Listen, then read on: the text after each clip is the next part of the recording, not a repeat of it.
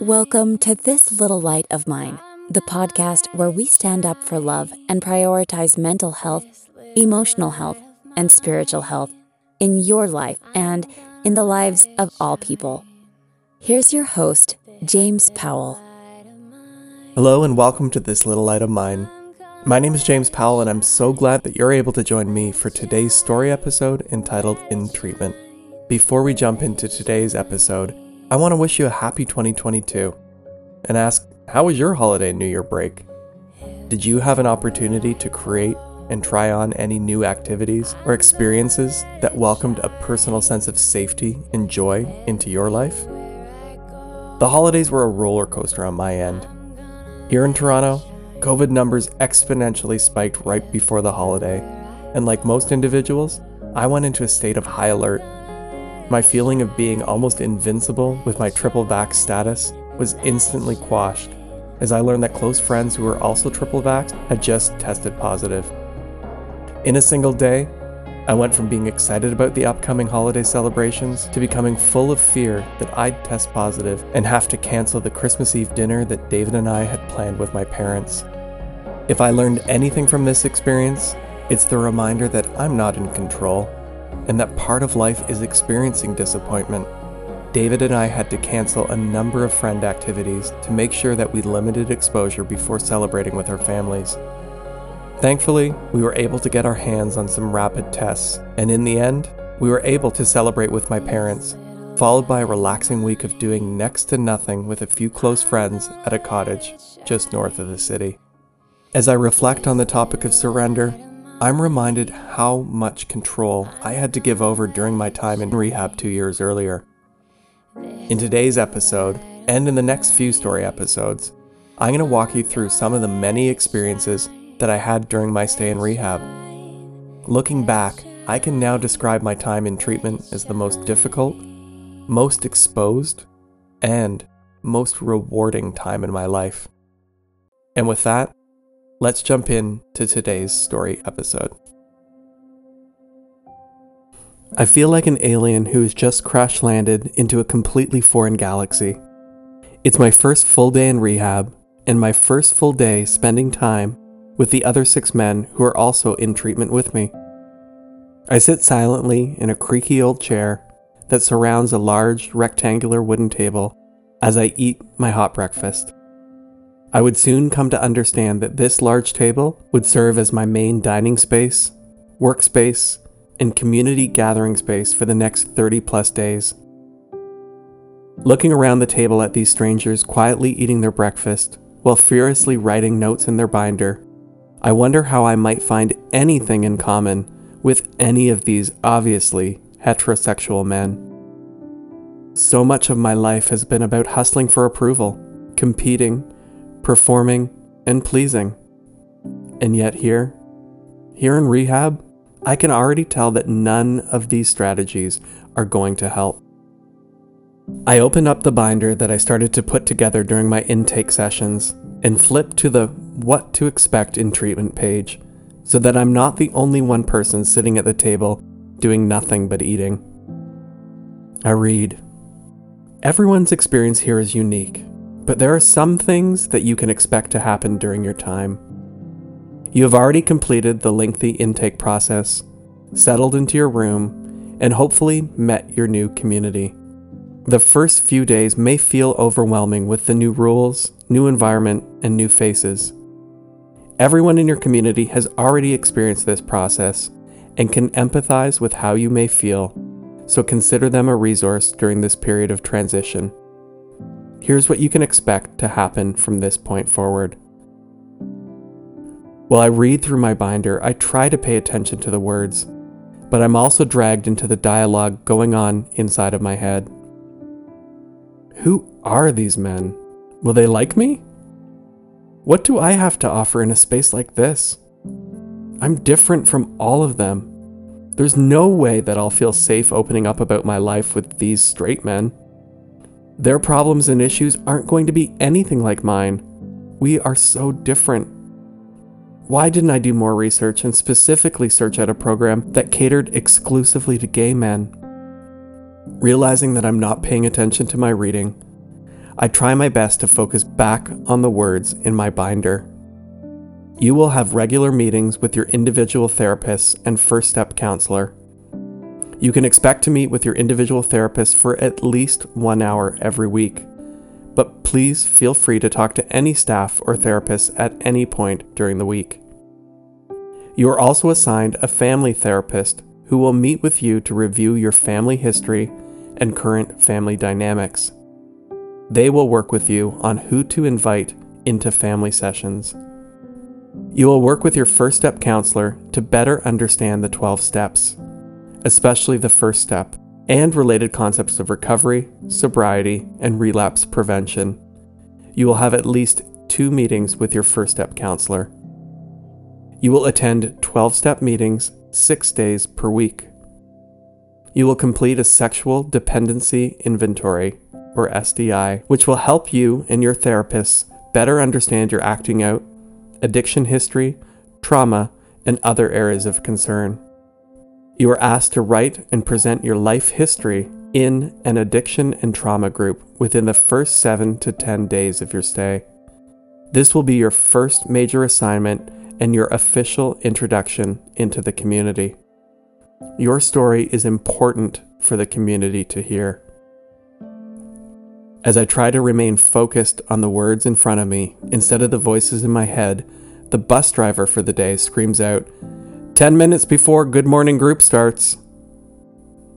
Yesterday, during my intake, I was informed that every day one of the men in treatment assumes the role of what's called the bus driver. The bus driver is responsible for running the daily good morning and good night groups, keeping the house on time for all daily therapy sessions and group outings, preparing for and chairing in house 12 step meetings, updating the house assignment board, and giving constructive feedback about any broken house rules. How in the world do they expect me to be the bus driver by the end of the week? There is no way that I'm going to fit in here. I'll never be able to lead this group of guys. Even though everything around me is new, I'm surrounded by a very familiar and ever present fear of impending doom that has haunted me and kept me company for most of my life. This fearful part of me is constantly whispering in my ear. Something's about to go wrong. What are you doing to protect yourself while you're here? You're never going to be able to figure this out. Don't let your guard down. The other shoe is about to drop. Never, ever trust anyone. These people aren't safe. And as I try to quiet that voice, from my spot at the table, I have a clear view of a blackboard that houses a large grid of our rehab assignments. This grid tracks the individual progress of every man in treatment across the month of their stay. The bus driver has done his job, and my name has been added to the grid. I can immediately see that I'm in last place with zero assignments, projects, or milestones completed. Slowly, I read over the tasks and assignments in front of me. Life History Assignment Discuss SDI results with therapist. Discuss Post Traumatic Stress Index with therapist. OCD profile? Victims list? Statement of responsibility. List of rationalizations. Letters of atonement? PCI? Empathy letter, grief and loss assignment, offender cycle, relapse prevention plan, and finally, graduation presentation. As I sit silently and try not to let my anxiety show, I tune back into the dialogue of torment that is growing louder inside of my head. Everyone else in the house is way out in front of me. There's absolutely no way for me to catch up or win. All of the other guys have been here for weeks. They've all bonded, and I can tell they don't want to have to deal with any of my gay sob story. What a stupid way to design a program. Why would they design a program with a rolling admission? They should start all of us at the same point so that we can all go through these steps together. Here I am again, the outsider who has to go it alone. As I listen to the conversation going on inside my head, I remember a worksheet on dissociation that I was tasked to complete during my intake session. I found the About Dissociating worksheet curious, but I didn't really think it applied to me, since I wasn't a trauma survivor. But for some reason, this worksheet was top of mind right now. From what I could recall, the worksheet explained that when children experience the world as unsafe, they do many different things to adapt, cope, and survive. It went on to explain that one of the more common ways that children deal with the unbearable experience of being severely abused is to flee from the experience by dissociating. Dissociation in its milder form means that somebody lives exclusively on a mental level, which means they live in their thoughts and that they aren't fully present. Dissociation in its more extreme forms has individuals feeling like they are literally leaving their body. And since children cannot physically run away, instead, they leave their bodies. The worksheet described the dissociative experience of some survivors as a sensation of floating above themselves, looking down at their body from the ceiling. Other survivors talk about going somewhere where they can't even identify. Some survivors consciously choose to dissociate, but sometimes dissociating happens spontaneously when you don't want it to. Part of me recalled this worksheet, while other parts of me observed my anxious thoughts of overwhelm. As these thoughts happened almost simultaneously, I start to wonder maybe I do dissociate. But doesn't everyone go inside when they're scared and just pretend like nothing is going wrong? Isn't that what fake it until you make it means? The rest of the guys start to pack up their belongings, and Steve comes over to ask if I've filled out my good morning group sheet. He must have seen the panic in my eyes because he didn't wait for me to reply before he took an empty group template out of his own binder and handed it over to me. He explained that we fill out these sheets every morning and every night and use these sheets during our group sharing time. He also helped me to flip to the page in my binder that shared some of the expected skills or rules of engagement when sharing with the group. I quickly started to read those over. Number one, be here. Stick with the present as much as possible, stay in the boundaries of the here and now by describing present experiences. Number two, be aware of feelings. Try to express them. Because we are used to stuffing our feelings, give special attention to how you feel and use feeling statements like, I feel sad or I feel afraid. Number three, use I statements. Rather than using we or you, speak for yourself. Example, I feel comfortable. Number four, speak directly to another person. Instead of saying, Mary seems angry, speak to Mary. For example, Mary, you seem angry to me. Or, I imagine you're angry right now. 5. Speak freely and openly. People do not need to ask permission to speak, intervene, or contribute in any fashion. However, please note it's easier if only one person speaks at a time. Number six, any person may pass. If someone is uncomfortable with an activity or question, they have the right to say, I pass. 7. Avoid questions. Before asking a question or answering one, consider the statement behind your question and try to express the direct statement. For example, instead of asking, Why are you looking at me? try, I'm not comfortable when you look at me like that. 8. Avoid why. Why leads to analyzing, mind tripping, and often leads one away from the full experience in the present moment. 9. Avoid judgments. Be descriptive. Describe the other person's behavior and your response to their behaviors. In this way, you do not accuse someone else and you're responsible for your own reactions.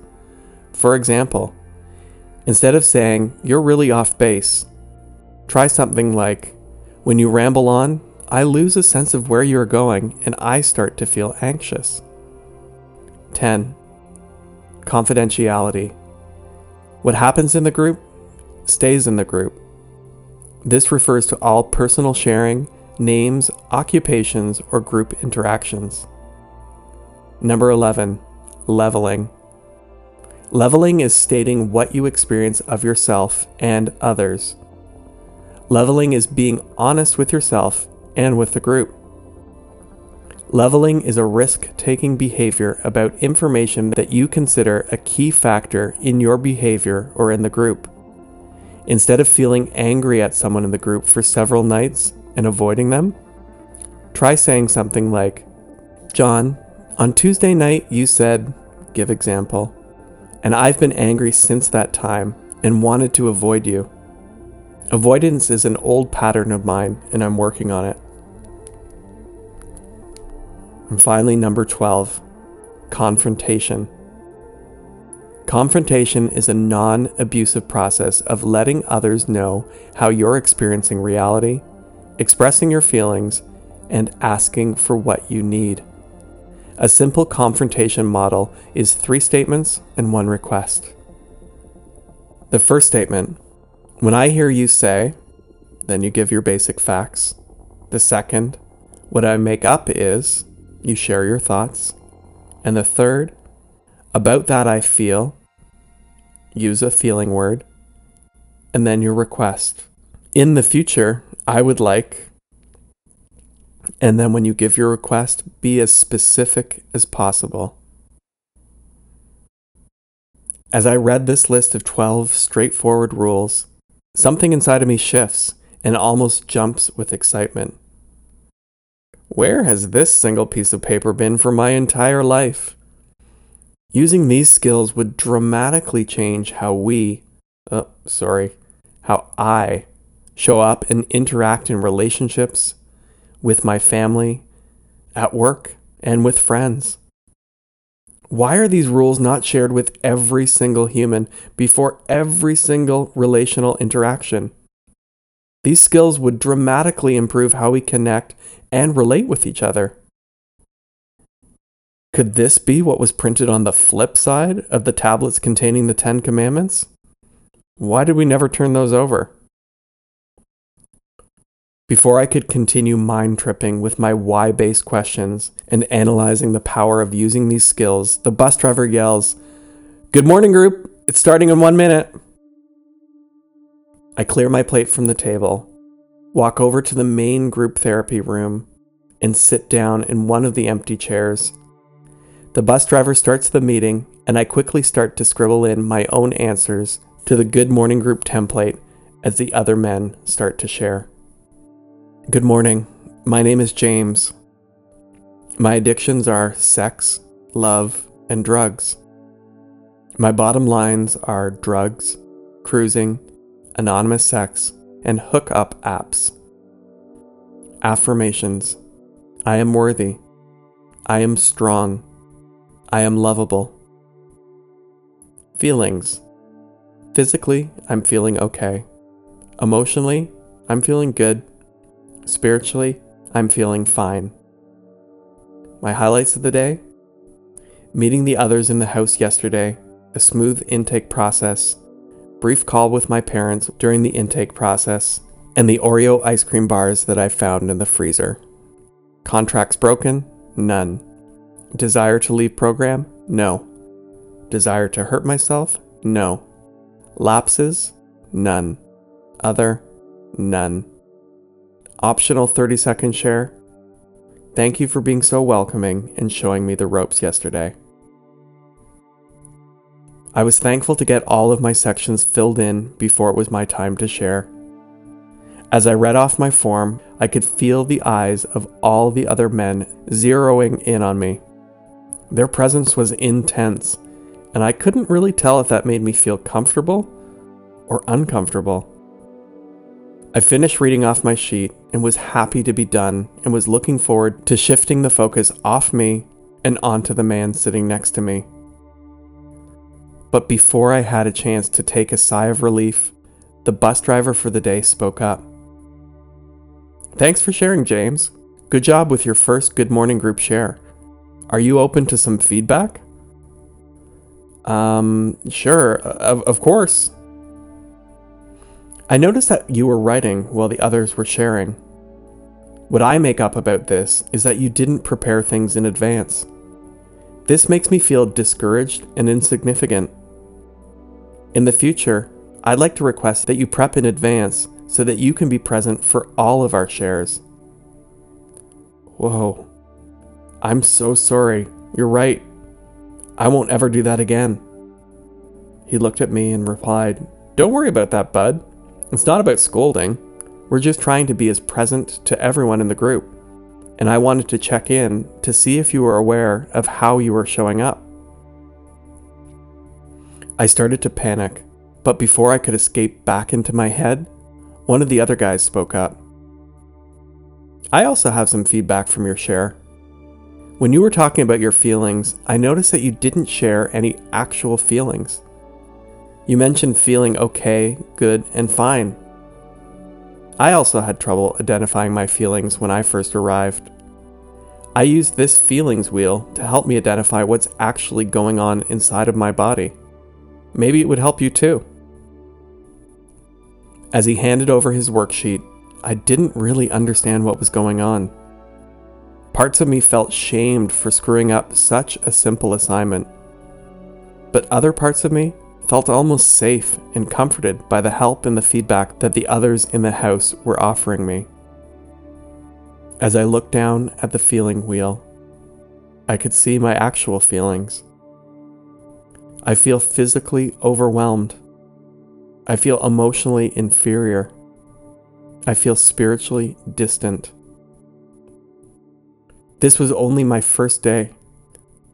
I hadn't even met any of my therapists but I could already tell that this type of treatment was going to be wildly uncomfortable and life altering. So much in our culture teaches us that strength comes from being independent, being in control in all situations, and to drive forward from a place of certainty.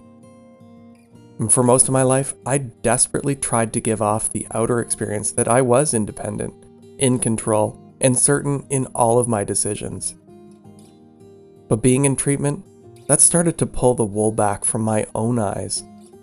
From day one, I started to see that none of these things were true for me. Instead of accepting my own need for help and connection, admitting and sharing how out of control I really was, and realizing how uncertain almost everything is in life, and realizing how uncertain almost everything in life actually is, I was doing the opposite. I was faking it. And that approach, it hurt me. It hurt others around me. And it nearly cost me my life. What have you been taught about strength? How do you define what a strong person looks like? Surrender is a strange concept and one that I continue to wrestle with every day. We've all heard and said phrases like let go and let God, we recite the Serenity Prayer, and we pray, Thy will be done, when we say the Lord's Prayer. And if you're like me, you may say the words, but do you actually know what it's like to surrender? I didn't. And looking back, I can see how many of my addictive behaviors and anxiety producing thoughts were because I was not surrendering. Even today, much of my fear based thinking comes from a false belief that I'm in control. There continue to be times where I dissociate and go somewhere inside as I try to numb or run from the feeling that I have to handle everything in life all by myself. What are some of the areas in your life that you constantly run from? What are some of the feelings that you don't ever want to feel? Are you like me? Do you even know how to feel? Do you know how to share what you're feeling? These are some of the many questions that I learned how to start to answer during my time in treatment. I also learned that when we don't listen to the messages from our body, aka when we ignore those feelings, that our bodies need to scream in order to get our attention. And that ain't pretty. And I'm going to challenge you right now to take a 15 second pause. If you can, plant your feet on the ground, take a deep, long breath in, and slowly let that breath out. Now go inside and ask yourself the following question What are some of the areas that you know you need to surrender? Surrender is a day to day learning experience in my life. And as I focus on shifting my mindset and approach, I'm slowly starting to realize that I don't actually have to do life all on my own. I'm surrounded by help. I am part of a loving community of friends and family. I am a valuable and loved child of God. And so are you. You are accepted and loved unconditionally by God, who made you exactly as you are. You, your heart, your mind, your body, your spirit, your gender expression, your sexuality, and the way that you love are created perfectly in God's image. You are designed as an ultra social being who is wired to connect and to be in community with others. You have been designed to be deeply known, and you experience that knowing when you surrender and safely open yourself up with others and allow yourself to be seen. You are created on purpose, and your purpose is to fully love yourself, connect deeply with others, and to share your love with the rest of the world. We need you. Thanks for listening to this little light of mine. To learn more about our guests today and for links from our show, visit www.thislittlelightofmine.ca. If you enjoyed this episode or feel that it could bring love and acceptance into someone else's life, please like, rate, review, and share so that we can build our community and bring more love into the world for all people. Now go and let your light shine bright because you are loved.